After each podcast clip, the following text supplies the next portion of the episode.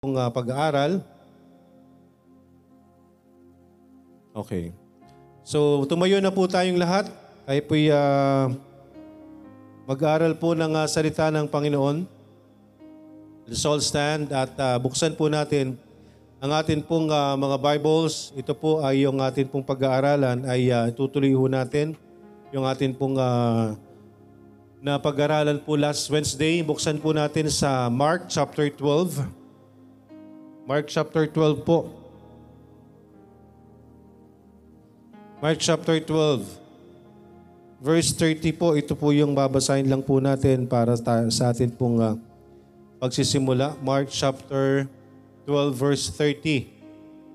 Say amen kapag andyan na. Mark chapter 12 verse 30, ready, read.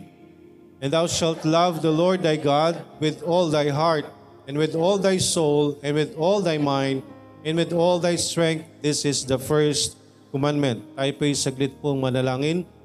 Dakilang Diyos na nasa langit, maraming salamat sa umagang ito. Maraming salamat po sa pagkakataon na kami po'y nanditong muli sa inyong harapan.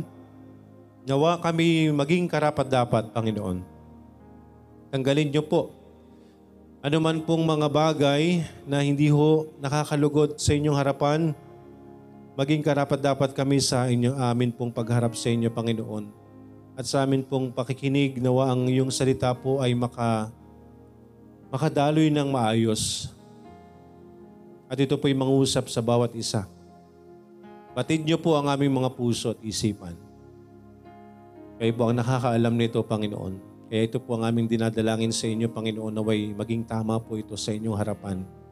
At sa bawat isa na nandito rin po sa sa online, Panginoon. Patuloy na nakikinig dito po. Patuloy na pinapalakas, Panginoon. Malayo man ang iba, magkakahiwalay man po, mga nasa online, Panginoon, ay kasama po kami, Panginoon. Sama-sama po kami nagpupuri sa inyo, sumasamba sa Espiritu at katotohanan. Maraming salamat, Panginoon. Ang iyong lingkod ay bigyan niyo rin po ng wisdom, kalakasan, Panginoon, Gabayan niyo po sa paghahayag ng iyong salita. Kayo po ang may taas at mapapurihan. Salamat, Panginoon. Sa inyo po namin ito pinadalangin, Panginoon. Nihiling namin ang lahat ng ito sa pangalan ni Jesus na aming Panginoon at tagapagligtas. Amen. Tayo po'y makakaupo na po.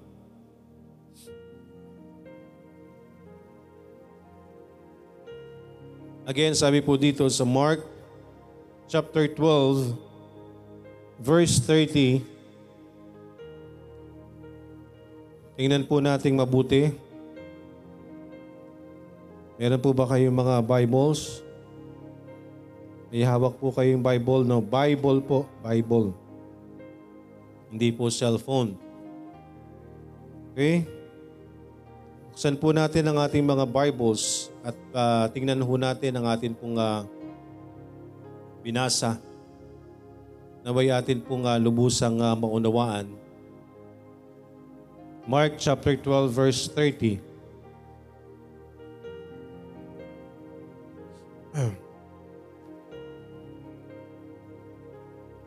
O titingnan po natin mga kaibigan. Sabi po dito, And thou shalt love the Lord thy God with all thine heart.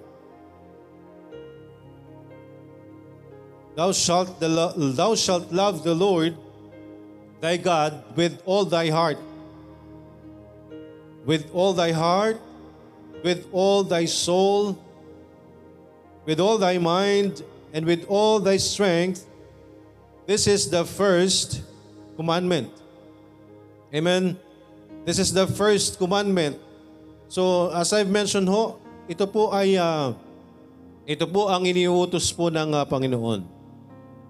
Ito po ay utos po ng Panginoon, kaya nga po sabi ko, uh, sabi ng salita ng Diyos, ang uh, utos po ng Panginoon, yung alam po natin na Ten Commandments, eh, yung Ten Commandments po ay hindi ho yan nawawala. Amen? Ang Ten Commandments po ay nananatili. Yan po ay binibigay pa rin po ng Diyos na dapat din po nating uh, patuloy na sundin dahil yan po'y kautosan ng Panginoon. Ang, kabay, ang kaibahan lang ho natin, mga kaibigan, sa panahon po natin right now, we are not under the law, yes, but under the grace of God. Amen?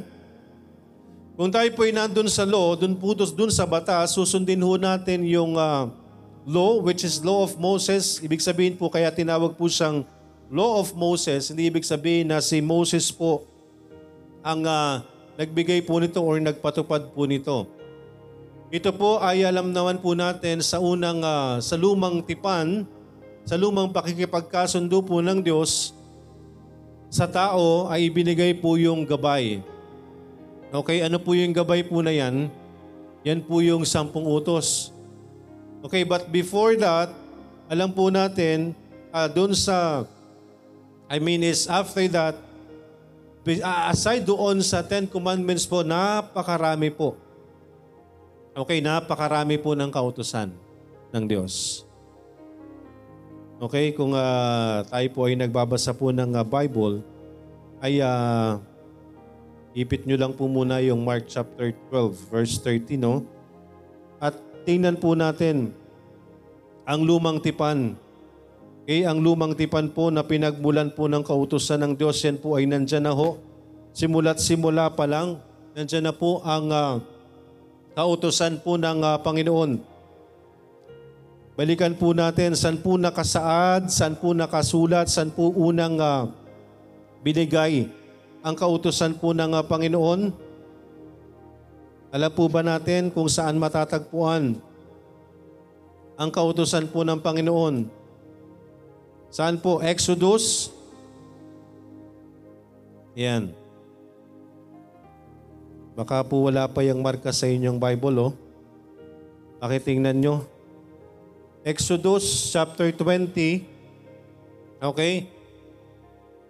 Ito po ay aking, ah, nung ako'y nagsimula pong ah, magbasa ng Biblia, okay, nandyan po ang kautusan ng ah, Panginoon that this is the Ten Commandments. This is the Ten Commandments. Ito po ang sampung utos na ibinigay po ng Diyos. Tingnan po natin muli mga kaibigan. Kaya po ang sinasabi po ng Mark chapter 12 verse 30, And thou shalt love the Lord thy God with all thy heart, and with all thy soul, and with all thy mind, and with all thy strength. This is the first commandment. So maliwanag po mga kaibigan, sa utos ng Diyos, sa palagay po natin, ano ang ibig sabihin ng Panginoon? Anong ibig sabihin po ng Diyos kapag sinabi niya na dapat thou shalt love. Thou shalt love. Dapat mahalin po natin ang Diyos sa puso, sa kaluluwa po natin, sa isip natin, yung lakas po natin. So ibig sabihin po mga kaibigan, sino po ang dapat inuuna ng tao? This is the first commandment. Okay, yan po yung unang utos po ng Diyos. Kaya tingnan po natin, balikan po natin mga kaibigan, yung utos po ng Diyos. The Ten Commandments. Okay? At mamaya ay makikita ho natin na ang utos po ng Diyos ay hindi po nawawala, andyan pa rin po ang utos po ng Panginoon. Sabi po dito sa Exodus chapter 20, uh, verse 1, And God spake all these words, saying, I am the Lord thy God, which have brought thee out of the land of Egypt, out of the house of bondage.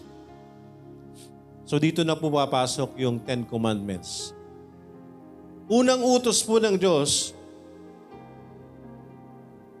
number one, Thou shalt have no other gods before me.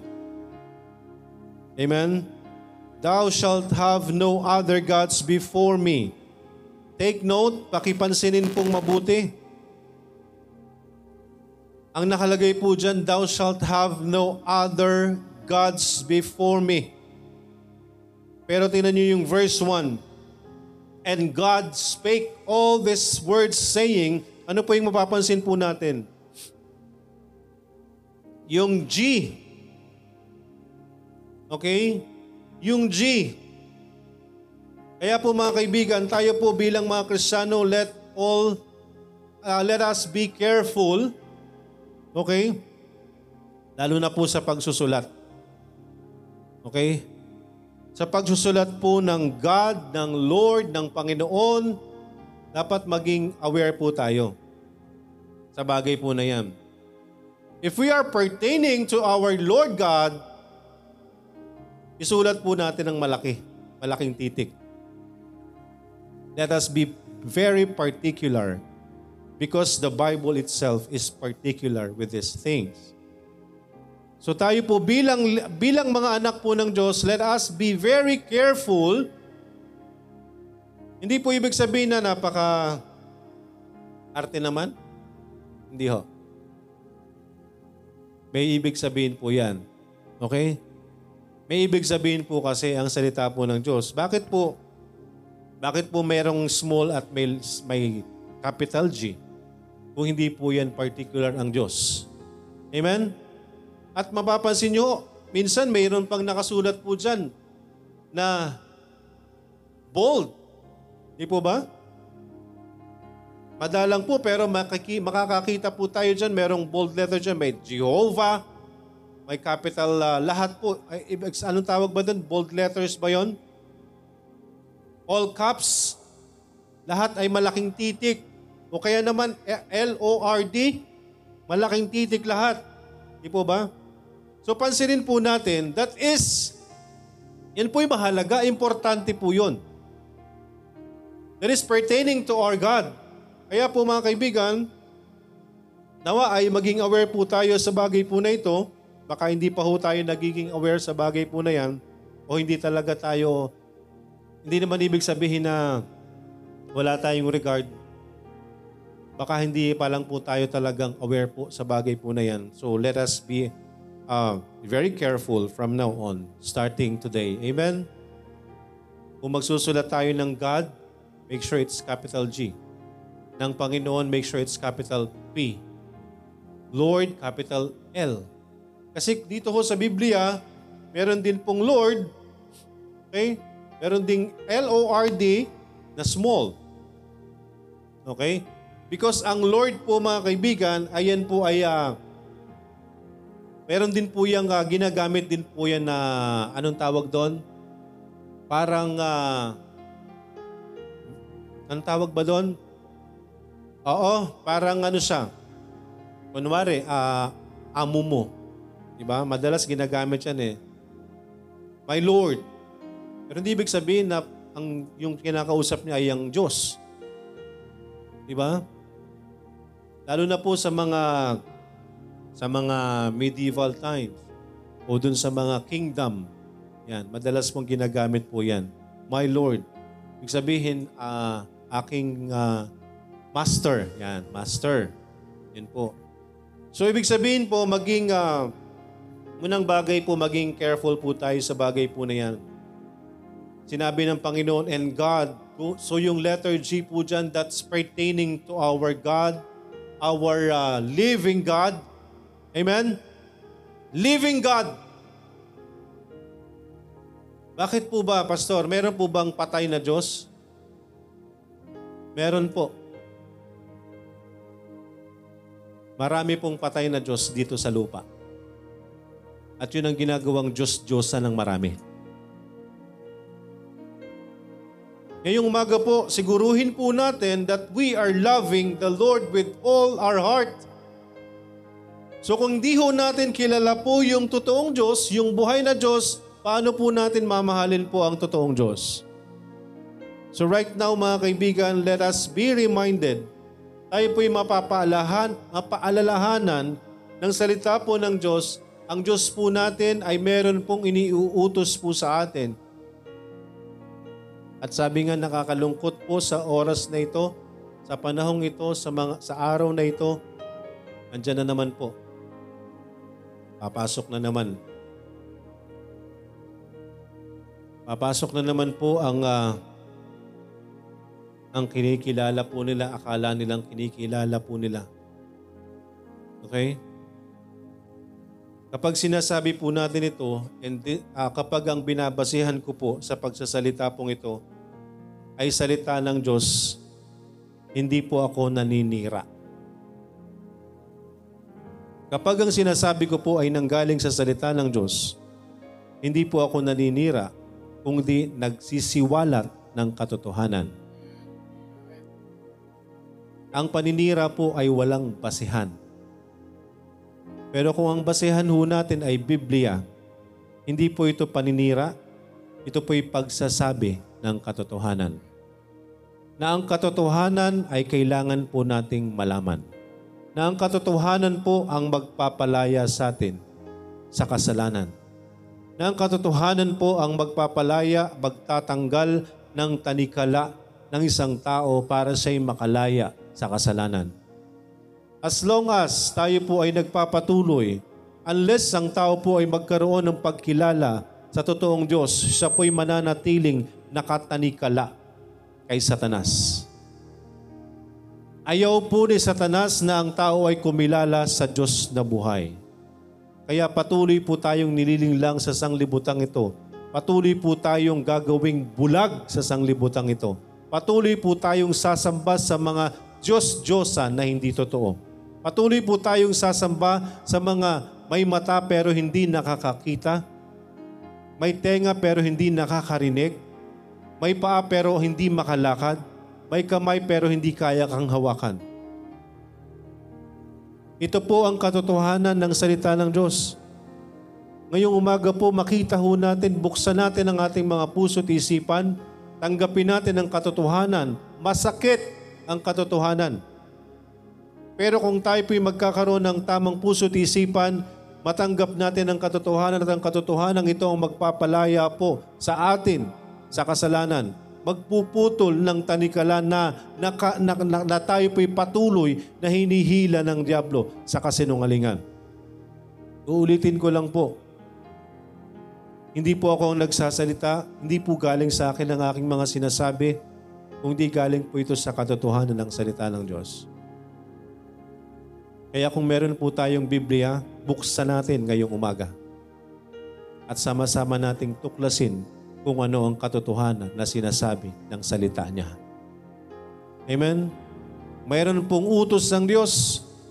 Meron pong iniuutos po ang Panginoon na tayo po ay dapat sumunod because this is commandment. Amen? Kapag sinabi pong commandment, kailangan po nating sundin. Tama po ba?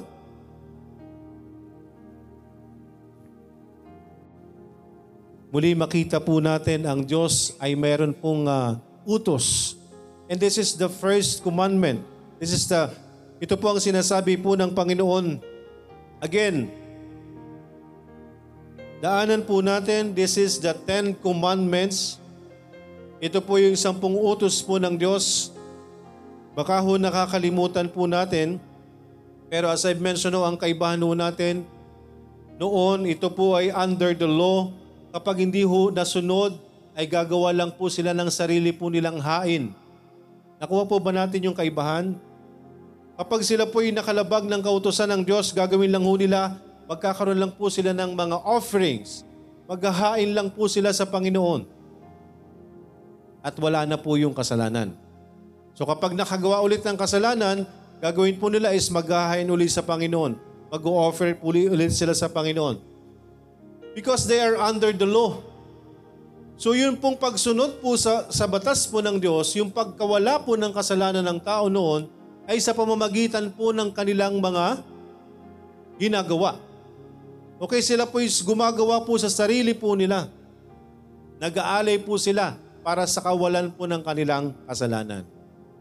Pero sa atin po, sa panahon po natin right now, ginawa na po ng Diyos ang pag-aalay po ng buhay para sa kabayaran po ng atin pong mga kasalanan. Amen? Kung tayo po'y nagkakasala at tayo po'y merong Diyos, meron, pa, meron tayong Kristo, tinanggap na natin si Kristo bilang tagapagligtas natin. Ang si Kristo na po ang kabayaran ng kasalanan po natin. Pero hindi ibig sabihin po na nawawala na po yung sampung utos ng Diyos. Hindi ibig sabihin na nawala, nawala na po yung commandment ng Diyos. Andyan pa rin po ang commandment. Kaya nga po tayo nagkakasala eh. Kuha po natin. Kaya nga po nagpapatuloy ang tao sa kasalanan because nagpapatuloy din po na nandyan po yung kautusan ng Diyos. Hindi po ito mawawala kahit nandyan na po si Kristo. Kahit ginawa na po ni Kristo yung pag-ako ng kabayaran ng kasalanan po natin. Pero as I've mentioned, hindi ho automatic po sa tao na siya po'y magkakaroon ng kaligtasan. Kailangan po niyang tanggapin si Kristo. Kailangan niya pong tanggapin si Kristo sa kanyang buong puso at magkaroon po siya ng tamang pagsisisi. Amen? At ang tamang pagsisisi ho, may kaakibat po yun. Okay, may kaakibat po ang tamang pagsisisi, kaakibat na pagbabago. Amen? Because kung tayo po'y nagsisi at hindi naman po tayo nagkakaroon ng pagbabago, baka yun po ay remorse lang ho, baka tayo na konsensya lang at that very moment na nahuli tayo sa kasalanan and after that, wala na ulit. Hindi ho totoong pagsisisi po yan. Because ang totoong pagsisisi ho, iaayos ho natin yung sarili natin sa Diyos. Amen? Iaayos po natin, hindi ho tayo magpapatuloy. Alam po ng Diyos yung mga, mga sitwasyon po natin na patuloy po nating inilalapit sa Panginoon para sa kanyang kaluguran. So again po, the Ten Commandments, unang utos po ng Diyos, Thou shalt have no other gods before me. So again, take note of God's Okay, take note of God's na nakasulat po dyan. That is small g. Tama po? Small g. So ano pong sabi ng Panginoon? Thou shalt have no other gods before me. Huwag kang magkakaroon ng ibang Diyos maliban sa akin. Nakuha po natin? So wala po tayong dapat ibang Diyos bukod sa Diyos. So paano po yun? Di po ba? Kaya po ngayong umagang ito, nawa po'y maunawaan ho natin. Ang Diyos ho ng Israel, which is yan po yung ating sinasamba, the God of Abraham, Isaac, Jacob. Amen? The God of Israel. Jacob is now Israel. Sila, ang Diyos po na yan ang sinasamba po natin. Amen? Ang Diyos po na yan ang dinala po sa atin. Na tayo po noon ay walang uh, kamalayan, wala po tayong kamalayan sa bagay po na ito. Di po ba nabanggit nga natin ang nakaraan? Sino po ba ang sinasamba ng mga Pilipino dati? Bago tayo na, bago tayo na, nasakop ng mga Kastila. Aware po ba tayo sa atin pong history? Ilang taon po dito ang mga Kastila at sila po ang nagdala po ng Katolisismo dito sa Pilipinas. 300 years, more than 300 years. Imagine, so paano po ito mabubuwag? Tatlong daang taon na itinatak sa Pilipino na ang sasambay natin ay ang mga ribulto. Tatlong daang taon. Kaya ano pong nangyayari po sa mga tao? Dito na ako nagising, dito na ako mamamatay. At ang nakakalungkot po mga kaibigan, yung kinagisnan ho natin na yan, walang katotohanan. Wala po sa katotohanan. Wala po sa katuruan po ng Diyos. Hindi rin po akong magpapatunay. Ito pong binabasa ho natin ang sampung utos ng Diyos. At ang nakakalungkot po mga kaibigan, sa totoo lang ho, itong sampung utos ng Diyos po ay binago. Binago po ng Catholicism. Meron po silang tinanggal at meron silang dinagdag. Para mag uh, para po sila ay umayon para tumama, para hindi tamaan ang kanilang katuruan. So mga kaibigan, ang salita po ng Diyos, nawa po sa bawat isa, na nakakarinig po ng salita ng Diyos, tayo po ay mapalad because tayo po ay magkakaroon ng pagkakataon malaman po yung katotohanan na ang katotohanan ito ang magpapalaya po sa atin. Amen? Itong katotohanan ito ang magpapalaya po sa atin. Ang sabi po ng utos ng Diyos, Thou shalt have no other gods before me. Again mga kaibigan, ang Diyos ho natin ay Espiritu. Amen po ba? Our God is Spirit. At sino man pong sumasamba sa Diyos na buhay, worship Him in spirit and in truth. Amen? Diyan, ano po, saan po ito nakasulat? John chapter John chapter 4. Buksan po natin ang atin pong Bible sa John.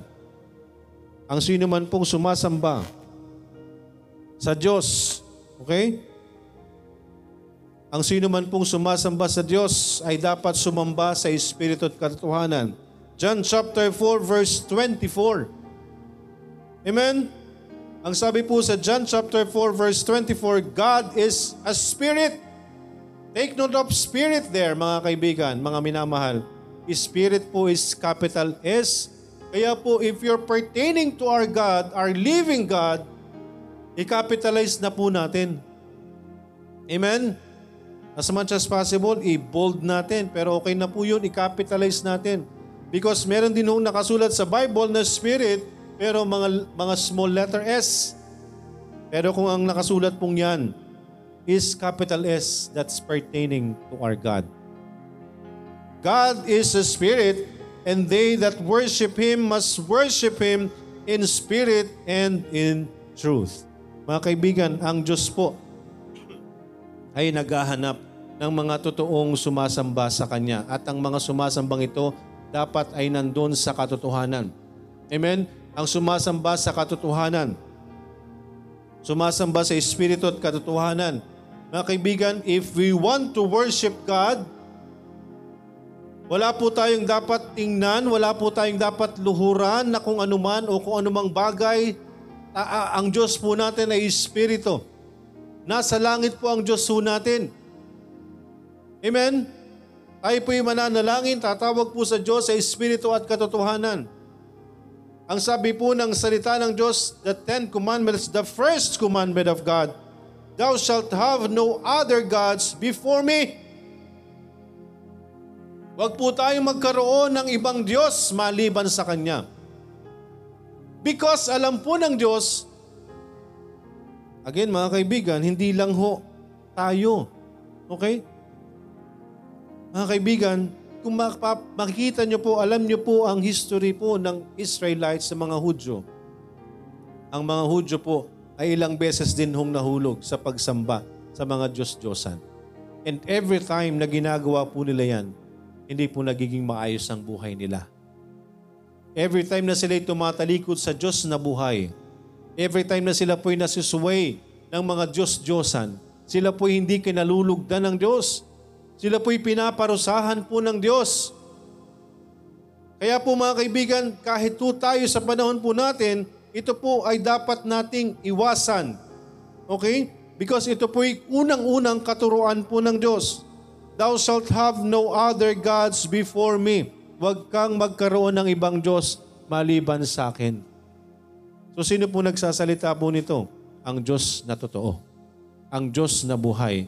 Because alam niya sa sanglibutang ito, maraming gagawin ang mga tao na Diyos-Diyosan. Maraming sasambihin ang mga tao sa mundong ito na hindi sa katotohanan.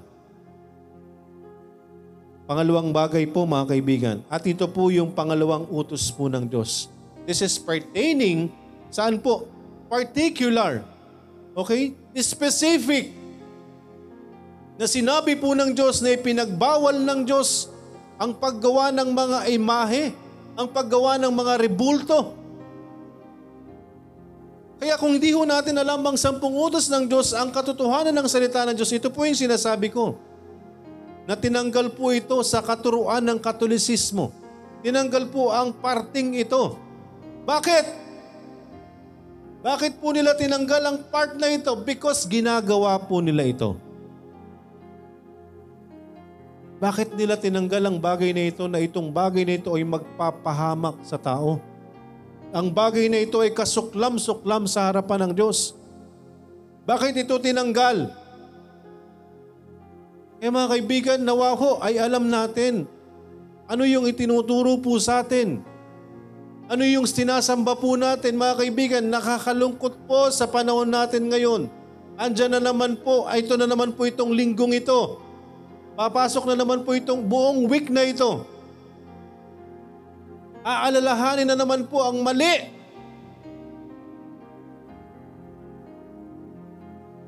Ang sabi po ng pangalawang utos po ng Diyos, at nasa sa atin na po ito. Okay? Nasa sa atin na po ito kung susundin po natin or hindi.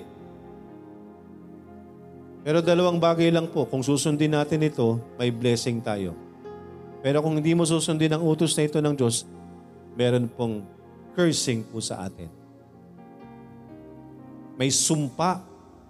Mga kaibigan, pangalawang utos po ng Diyos, kung sinabi po ng Diyos na huwag kang magkaroon ng ibang Diyos maliban sa akin, pangalawang utos po ng Diyos, sinabi niya po yung specific na ayaw na ayaw niya. Sinabi po ng Diyos, ang ayaw na ayaw niyang bagay. Imagine po mga kaibigan, second commandment. Pangalawang utos ng Diyos. Ang unang utos ng Diyos, unahin natin siya.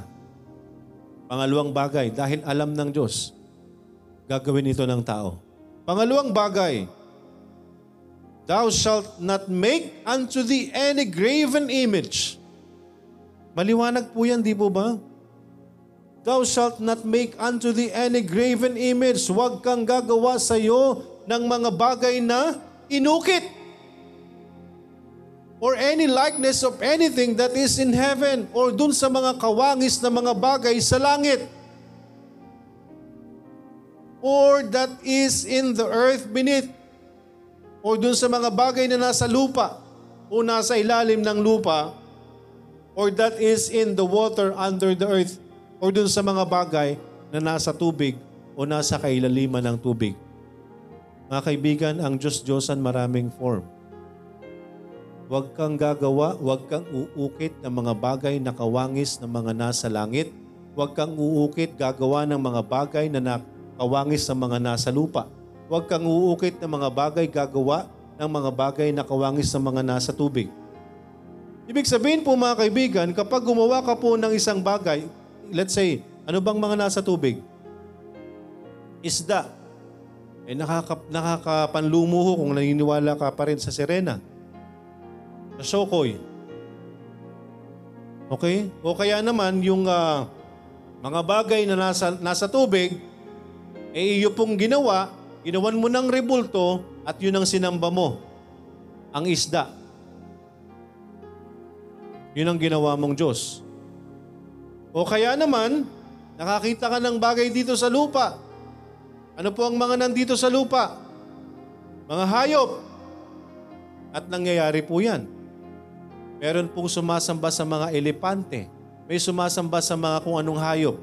Mga kaibigan, Di po ba? Oo ng mga bagay na nasa langit. Huwag ho tayong gagawa ng mga bagay na ito Thou shalt not make unto thee any graven image. Mga kaibigan, napaka-specific po ng Panginoon. Graven! Ano po ba yung graven? Di po ba yan ay mga inukit? Mga nililok? Thou shalt not make unto thee any graven image or any likeness o anumang kawangis of anything that is in heaven, mga kawangis na mga bagay na nasa langit, mga kawangis na mga bagay na nasa lupa, mga kawangis na mga bagay na nasa tubig. Tingnan niyo po yung kasunod ha. Kaya po ang sampung utos ng Diyos, hindi po yan, hindi lang po yan kakaisang phrase lang. Ha? Nakakita na kayo ng Ten Commandments? Ito po yung totoong Ten Commandments, hindi ho yung mga ine-edit, yung mga pinapaiksi, yung mga binabawasan. Specific po ang Ten Commandments kaya hindi ho natin kailangang i-edit. Huwag nating itanggalin yung mga ayaw natin. At baka bumalik sa atin, di po ba? Kaya po, sabi ko po, I boldly say, wala po itong pangalawang utos na ito sa kautusan ng Katoliko. Wala. Bakit? Bakit to? Babalik po sa kanila to. Wala po ito sa kautusan po nila. Tinanggal po ito. Maghanap kayo ng mga simbahan na mayroong mga naka-display na Ten Commandments. Hanapin nyo kung may nakasulat na ganyan. Ano po ang, ito po ah, ah, magja-jump lang ako para ipakita ko sa inyo. Ano po ang panglimang utos nila? Alam nyo ba ang panglimang utos? Ha? Alam nyo ang panglimang utos ng Katoliko? Thou shalt not kill. Di? Huwag kang papatay. Ikalimang utos. Natatandaan niyo yun? Di ba may movie pang ang ganon? Ikalimang utos, huwag kang papatay. Tama po ba? O ano ba yon? Ang ang ah, ang ah, unang ang ang, ang ang tamang kautusan po. Ang tamang pwesto ng thou shalt not kill number 6. So bakit siya napunta sa number 5? Kasi tinanggal nila yung number 2. Kuha nyo? Kaya nag, nag-move sila. And then yung last part po, ang hinati po nila. Yung Ten Commandments po ng Diyos, Thou shalt not covet thy neighbor's house, number 9. And number 10, Thou shalt not covet thy neighbor's good. So yung number 10 ho, ginawa nilang 9 and 10. Kasi tinanggal nila yung number 2. It's up to you. Suriin po ninyo, tingnan nyo pong mabuti, because kung mananatili po tayo dito mga kaibigan, hindi tayo magkakaroon ng tamang relasyon sa Diyos. Hindi tayo magkakaroon ng tamang relasyon po sa Panginoon. Lalo na po tayo, particular po tayo, dito sa Katolisismo. Because ito po ang isang bagay na ayaw na ayaw ng Diyos pero hindi nila kayang talikuran. So saan po tayo dadalhin yan? Amen? Saan po tayo dadalhin ng relihiyon ho natin? Kung hindi nila kayang sumunod sa utos ng Diyos. Kung hindi nila ito iniutos, bagkos tinanggal po nila. So nagpapatuloy po sila sa bagay po na ito. Saan tayo dadalhin yan? Kung ito'y kautosan po ng Diyos at hindi sinusunod, saan po tayo dadalhin? Sa kapahamakan. Tama po? Kaya po ang pangalawang utos po ng Diyos, Thou shalt not make unto thee any graven image or any likeness of anything that is in heaven above, or that is in the earth beneath, or that is in the water under the earth. Hindi lang po doon natapos mga kaibigan, huwag kang gagawa niyan. At ano pa? Thou shalt not bow down thyself to them, nor serve them. For I, the Lord, the God, I am a jealous God, visiting the iniquity of the fathers upon the children unto the third and fourth generation of them that hate me. Mga kaibigan, yun po ang sinabi ng Diyos. Hindi po ako. Ang sumasamba po sa Diyos-Diyosan ay galit sa Diyos. Yun po ang sinabi ng salita ng Diyos. Pero sino man pong hindi sasamba sa Diyos na totoo, hindi ho mananatili sa Diyos po yan. Hindi rin ho papayagan ng Diyos po yan. Ang sinabi po ng Diyos, Thou shalt not bow down. Thou shalt not bow down thyself to them, nor serve them. For I, the Lord thy God, am a jealous God. Mga kaibigan, jealous God. Ang Diyos po natin ay mapanibughuin. So again, yung jealousy ho, hindi masama. Because jealousy is characteristic na karapatan mo. Okay? Jealousy is something na nararamdaman ng isang tao na dapat ay sa Kanya yon, pero sa iba napupunta. That is jealousy. Our God is jealous God. Ibig sabihin po mga kaibigan, ang Diyos natin, ine-expect po ng Diyos natin, okay, since tayo po ay kanyang nilalang, okay, ang tao po, ang nais po ng Diyos, tayo po ay sumamba po sa Kanya. Pero hindi ho tayo pinipilit po ng Diyos, tama po? Pero binibigyan ho tayo ng babala ng Diyos. Binibigyan po tayo ng kautusan po ng Panginoon. Tayo po mga kaibigan ay nilalang po ng Diyos. Again, mga kaibigan, wala po tayong karapatan sa sarili natin. Tayo po ay pag-aari ng Diyos. Kaya kung di ho natin kayang tanggapin po yan mga kaibigan, how can we say that we love God? How can we say this Mark chapter 13 verse 12, 12 verse 30?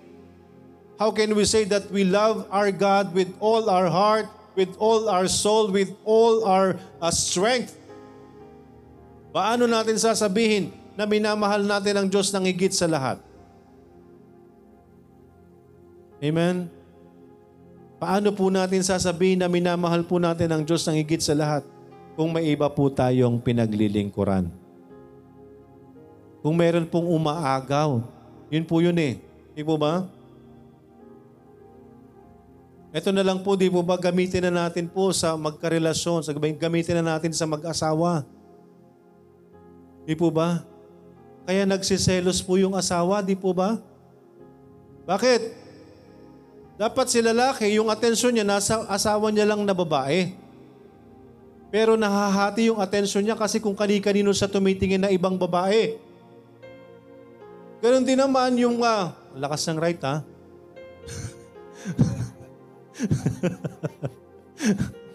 Lakas ng right ng babae ha? O yung babae naman. Ito namang si babae, di ba? Sa halip na yung asawa lang niya yung kanyang pinaglilingkuran, may iba rin siyang pinaglilingkuran na ibang lalaki. Oh, wala naman siguro, no?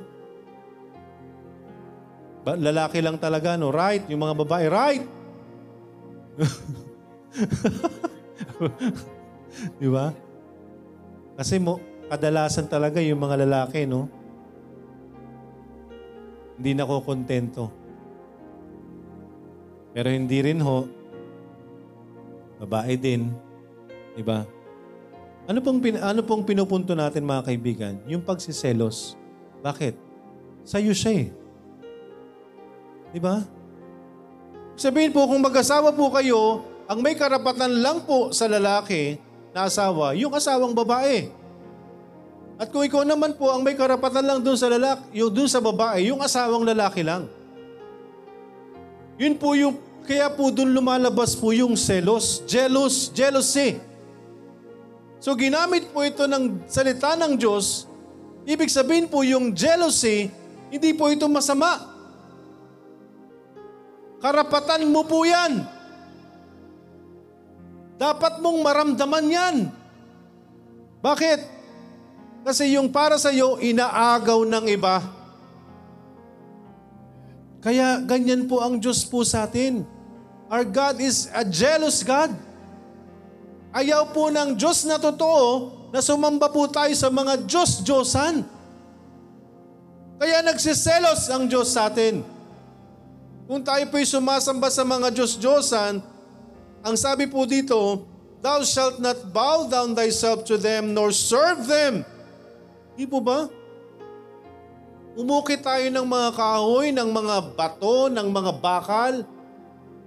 O kaya yung mga bakal, hininang mo. O kaya, di ba particular, kahoy. Di po ba? Inukit-ukit mo yan tapos luluhuran mo. Di ba? Masaktan na po tayo ng masaktan kung masasaktan tayo ngayong umagang ito. Pero mabuti na po ito kaysa magpatuloy po tayo sa kasinungalingan. Kaysa magpatuloy ka po na mapahamak ang kaluluwa natin. Dapat nating marinig ang katotohanan na ang katotohanan na magpapalaya sa atin sa kasalanan. San niyo po, san, sino po magtuturo nito? Yung totoong sa Diyos. Because hindi ito ituturo ng mga, ng mga kulto. Hindi ito ituturo ng, ng kaaway. Kaya kung di mo ito naririnig, iba, baka sa kaaway yan. Dahil ang totoong nasa Diyos, sasabihin kung anong sinasabi ng salita ng Diyos. Hindi kung anong gustong marinig ng tao. Dahil ayaw po ng Diyos na mapahamak po tayo at ako bilang lingkod ng Diyos, wala po akong isahayag sa mga tao kung di ang katotohanan na magpapalaya sa kanila sa kasalanan. Nasa sa atin na po kung maniniwala tayo. Nasa sa atin na po kung mag, tayo po'y susunod. Nasa sa atin na po kung aalis tayo. Ang Panginoon po natin ay mapanibughuin. Nagsiselos po ang Diyos. Bakit? Karapatan ng Diyos na ang tao ay sa Kanya. Pero ang tao napupunta kung kani-kaninong Diyos-Diyosan. Kaya nagagalit ang Diyos. Mga kaibigan, ang, ang history po ng Israelites, mga kaibigan, pagsamba sa Diyos-Diyosan, mapapahamak. Pabalik sa Diyos, then sasamba ulit sa Diyos-Diyosan, mapapahamak. Hindi ho natutuwa ang Diyos. Kaya tayo pong dito nasa lupa, again mga kaibigan, kung nagpapatuloy po tayong sumasamba sa mga Diyos-Diyosan, hindi ho matatapos ang sumpa sa buhay natin. Tandaan po natin yan, magpapasa-pasa po yan, magpapasalin-salin po yan mga kaibigan. Maliwanag po ang sinasabi po ng salita ng Diyos, Thou shalt not bow down thyself to them, nor serve them, for I, the Lord thy God, am a jealous God, visiting the iniquity of the fathers upon the children unto the third and fourth generation of them that hate me. Magpapasa-pasa po. Okay? Magpapapasa-pasa po ang sumpa, ang kaparusahan unto the third and fourth generation.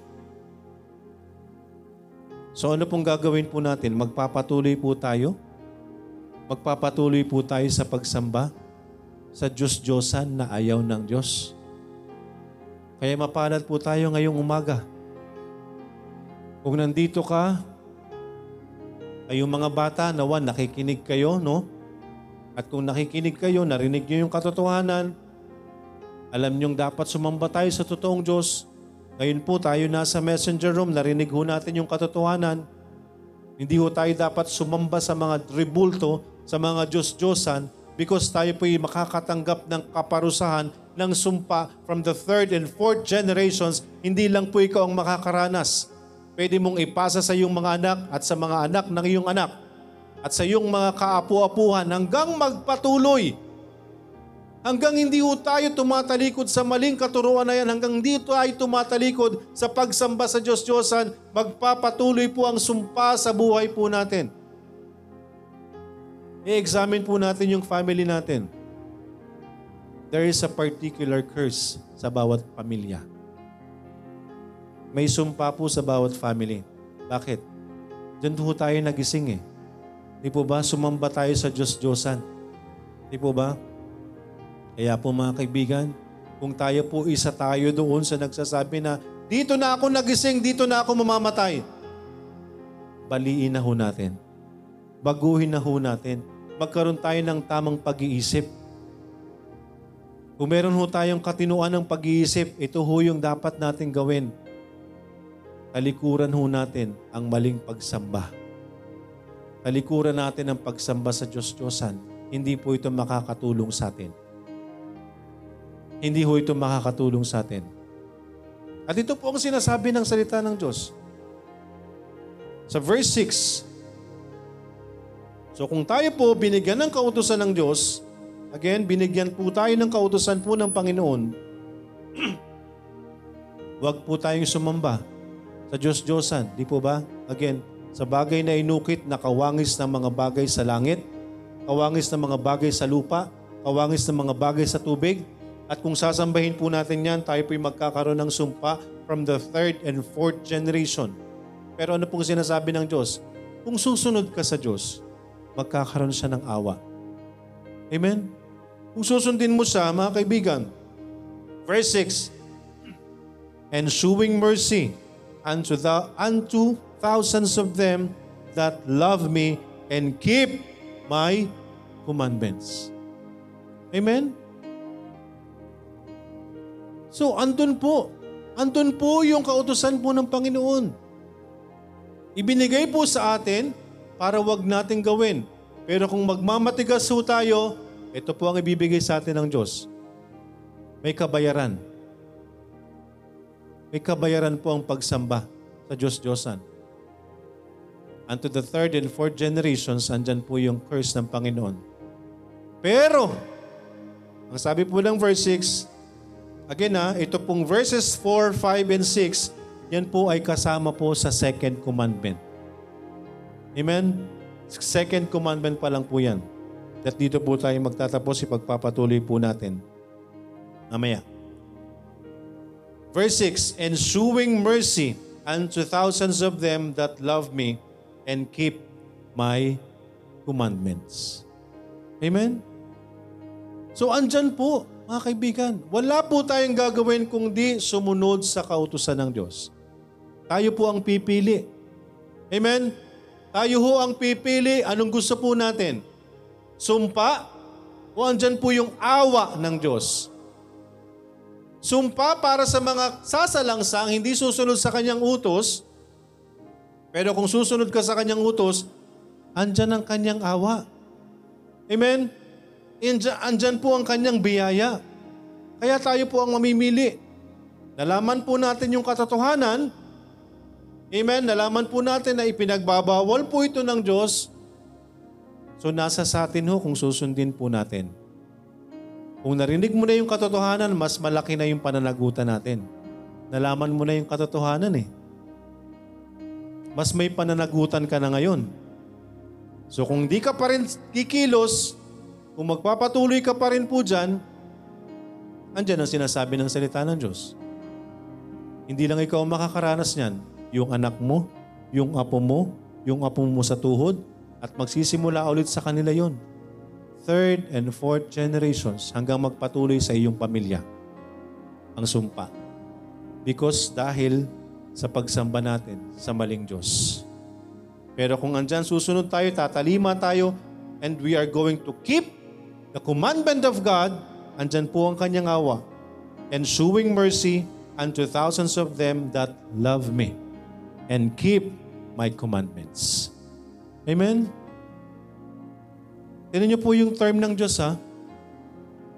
Ang una, yung sa mga sumasamba, sabi dyan, them that hate me. Di po ba? Tama naman eh. Bakit ayaw mong sumamba sa Diyos? Ba't mas gusto mo dun sa Diyos-Diyosan?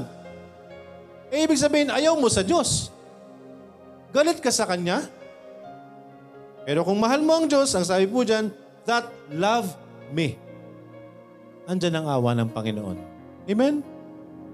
Dalawang bagay lang po. Kung hindi tayo sasamba sa Diyos, galit tayo sa Diyos. Yun ang sinasabi niya, that hate me. Pero dun sa mga, sa, mga, mga tatanggap sa Kanya, pangahawakan ng Kanyang kautusan, yun ang totoong nagsasabi na mahal, mahal niya ang Diyos. Amen? Hindi lang po ito ang sinabi dito sa Ten Commandments, iba binanggitin ng Panginoong Isus, If you love me, keep my commandment. Amen? Kaya mga kaibigan, ngayong umaga po, dito po muna tayo magtatapos, ipagpapatuloy po natin mamaya at nawa. Tayo po mga nandito sa messenger room, makabalik po tayo mamayang 2 o'clock. Amen? At tayo po nandito sa bahay-sambahan. Patuloy ho natin ipag-pray po ang bawat isa. Ang pananambahan po natin ay biyaya ng Panginoon ay normal. Amen? Kaya wag ho nating sayangin yung pagkakataon. Kung, kung mahal po natin ang Diyos. Di po ba? Kung mahal po natin ang Diyos, ibigay po natin ang araw na ito para sa Kanya. Amen po ba? Ibigay po natin ang araw na ito para sa Panginoon. Ang dami-dami nating araw eh, para sa ibang bagay. Di po ba? Tapos hindi tayo makapagbigay ng oras natin. Isang oras lang, ilang oras lang. Pero ang dami nating gusto. Di ba ba? Ikaw kaya, yung anak mo kaya, pasaway, tapos ang daming hinihingi sa'yo, natutuwa ka ba? Sige nga. Yung, pasaw- yung anak mong hirap utusan, pasuwail, nagdadabog, nag, uh, kung ano-anong pinagsasasabi, walang panahon sa'yo, hindi ka kinakausap, pero ang daming hiling. Ha? O mamaya na kayo mag, ano, magtinginan. Mamaya na kayo mag, uh, mag uh, tawag doon, mag eye to eye. Ang daming hinihingi. Di mo ba? Pasaway, hindi sumusunod, sumasagot, nagdadabog, tamad, di kumikilos, pero ang daming request, matutuwa ka kaya? Mabigyan mo naman ako, matutuwa ka bang bigyan yan? Ganon tayo sa Diyos. Ganon tayo sa Panginoon. Dami nating gusto, Panginoon, Panginoon, Panginoon. Pero walang panahon sa Diyos. Di mo ba? Hindi ba nakakalungkot? Di ba nakakahiya naman? Nakakahiya naman sa Diyos. Araw-araw kang gumigising, araw-araw tayong may hininga. Di po ba? Ayaw pa nating mamatay, di ba? Di ba? Ayaw pa nga nating mamatay hanggat maaari nga gusto natin bata tayo eh. Eh kaso hindi pa pwede. May appointment tayo, may kamatayan tayo, nawaho yung appointed time natin, sigurado sa langit tayo. Pero kung magpapatuloy kang sumamba sa Diyos-Diyosan, I am telling you, pag namatay ka, wala ka sa langit. Ito ang pinakamahirap na gawin ng tao. We've been under Spaniards for 300 years. Kaya nga ho, may nakikipagpatayan na, di ba? Ipinagtatanggol yung ribulto over the living God.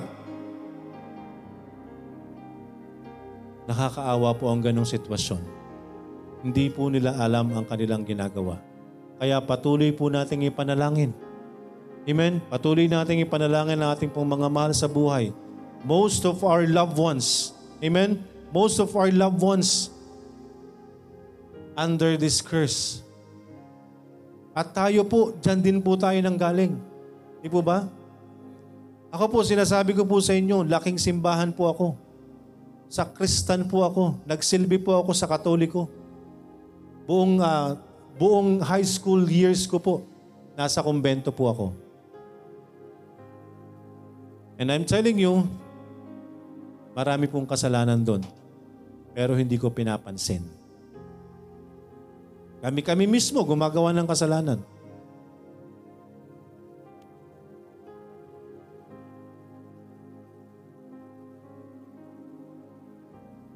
Again, hindi ho ito paninira pagsasabi ng katotohanan. Kasi may basihan. May basihan po. At hindi ko po ito narinig. Okay? Hindi po ito itinuro sa amin. Hindi ito itinuro sa akin. Siyempre, nasa Catholic school ako eh. Sumasamba kami dun eh. Lumuluhod kami dun eh. Ba't ituturo sa amin? O saan kami dadalhin nun?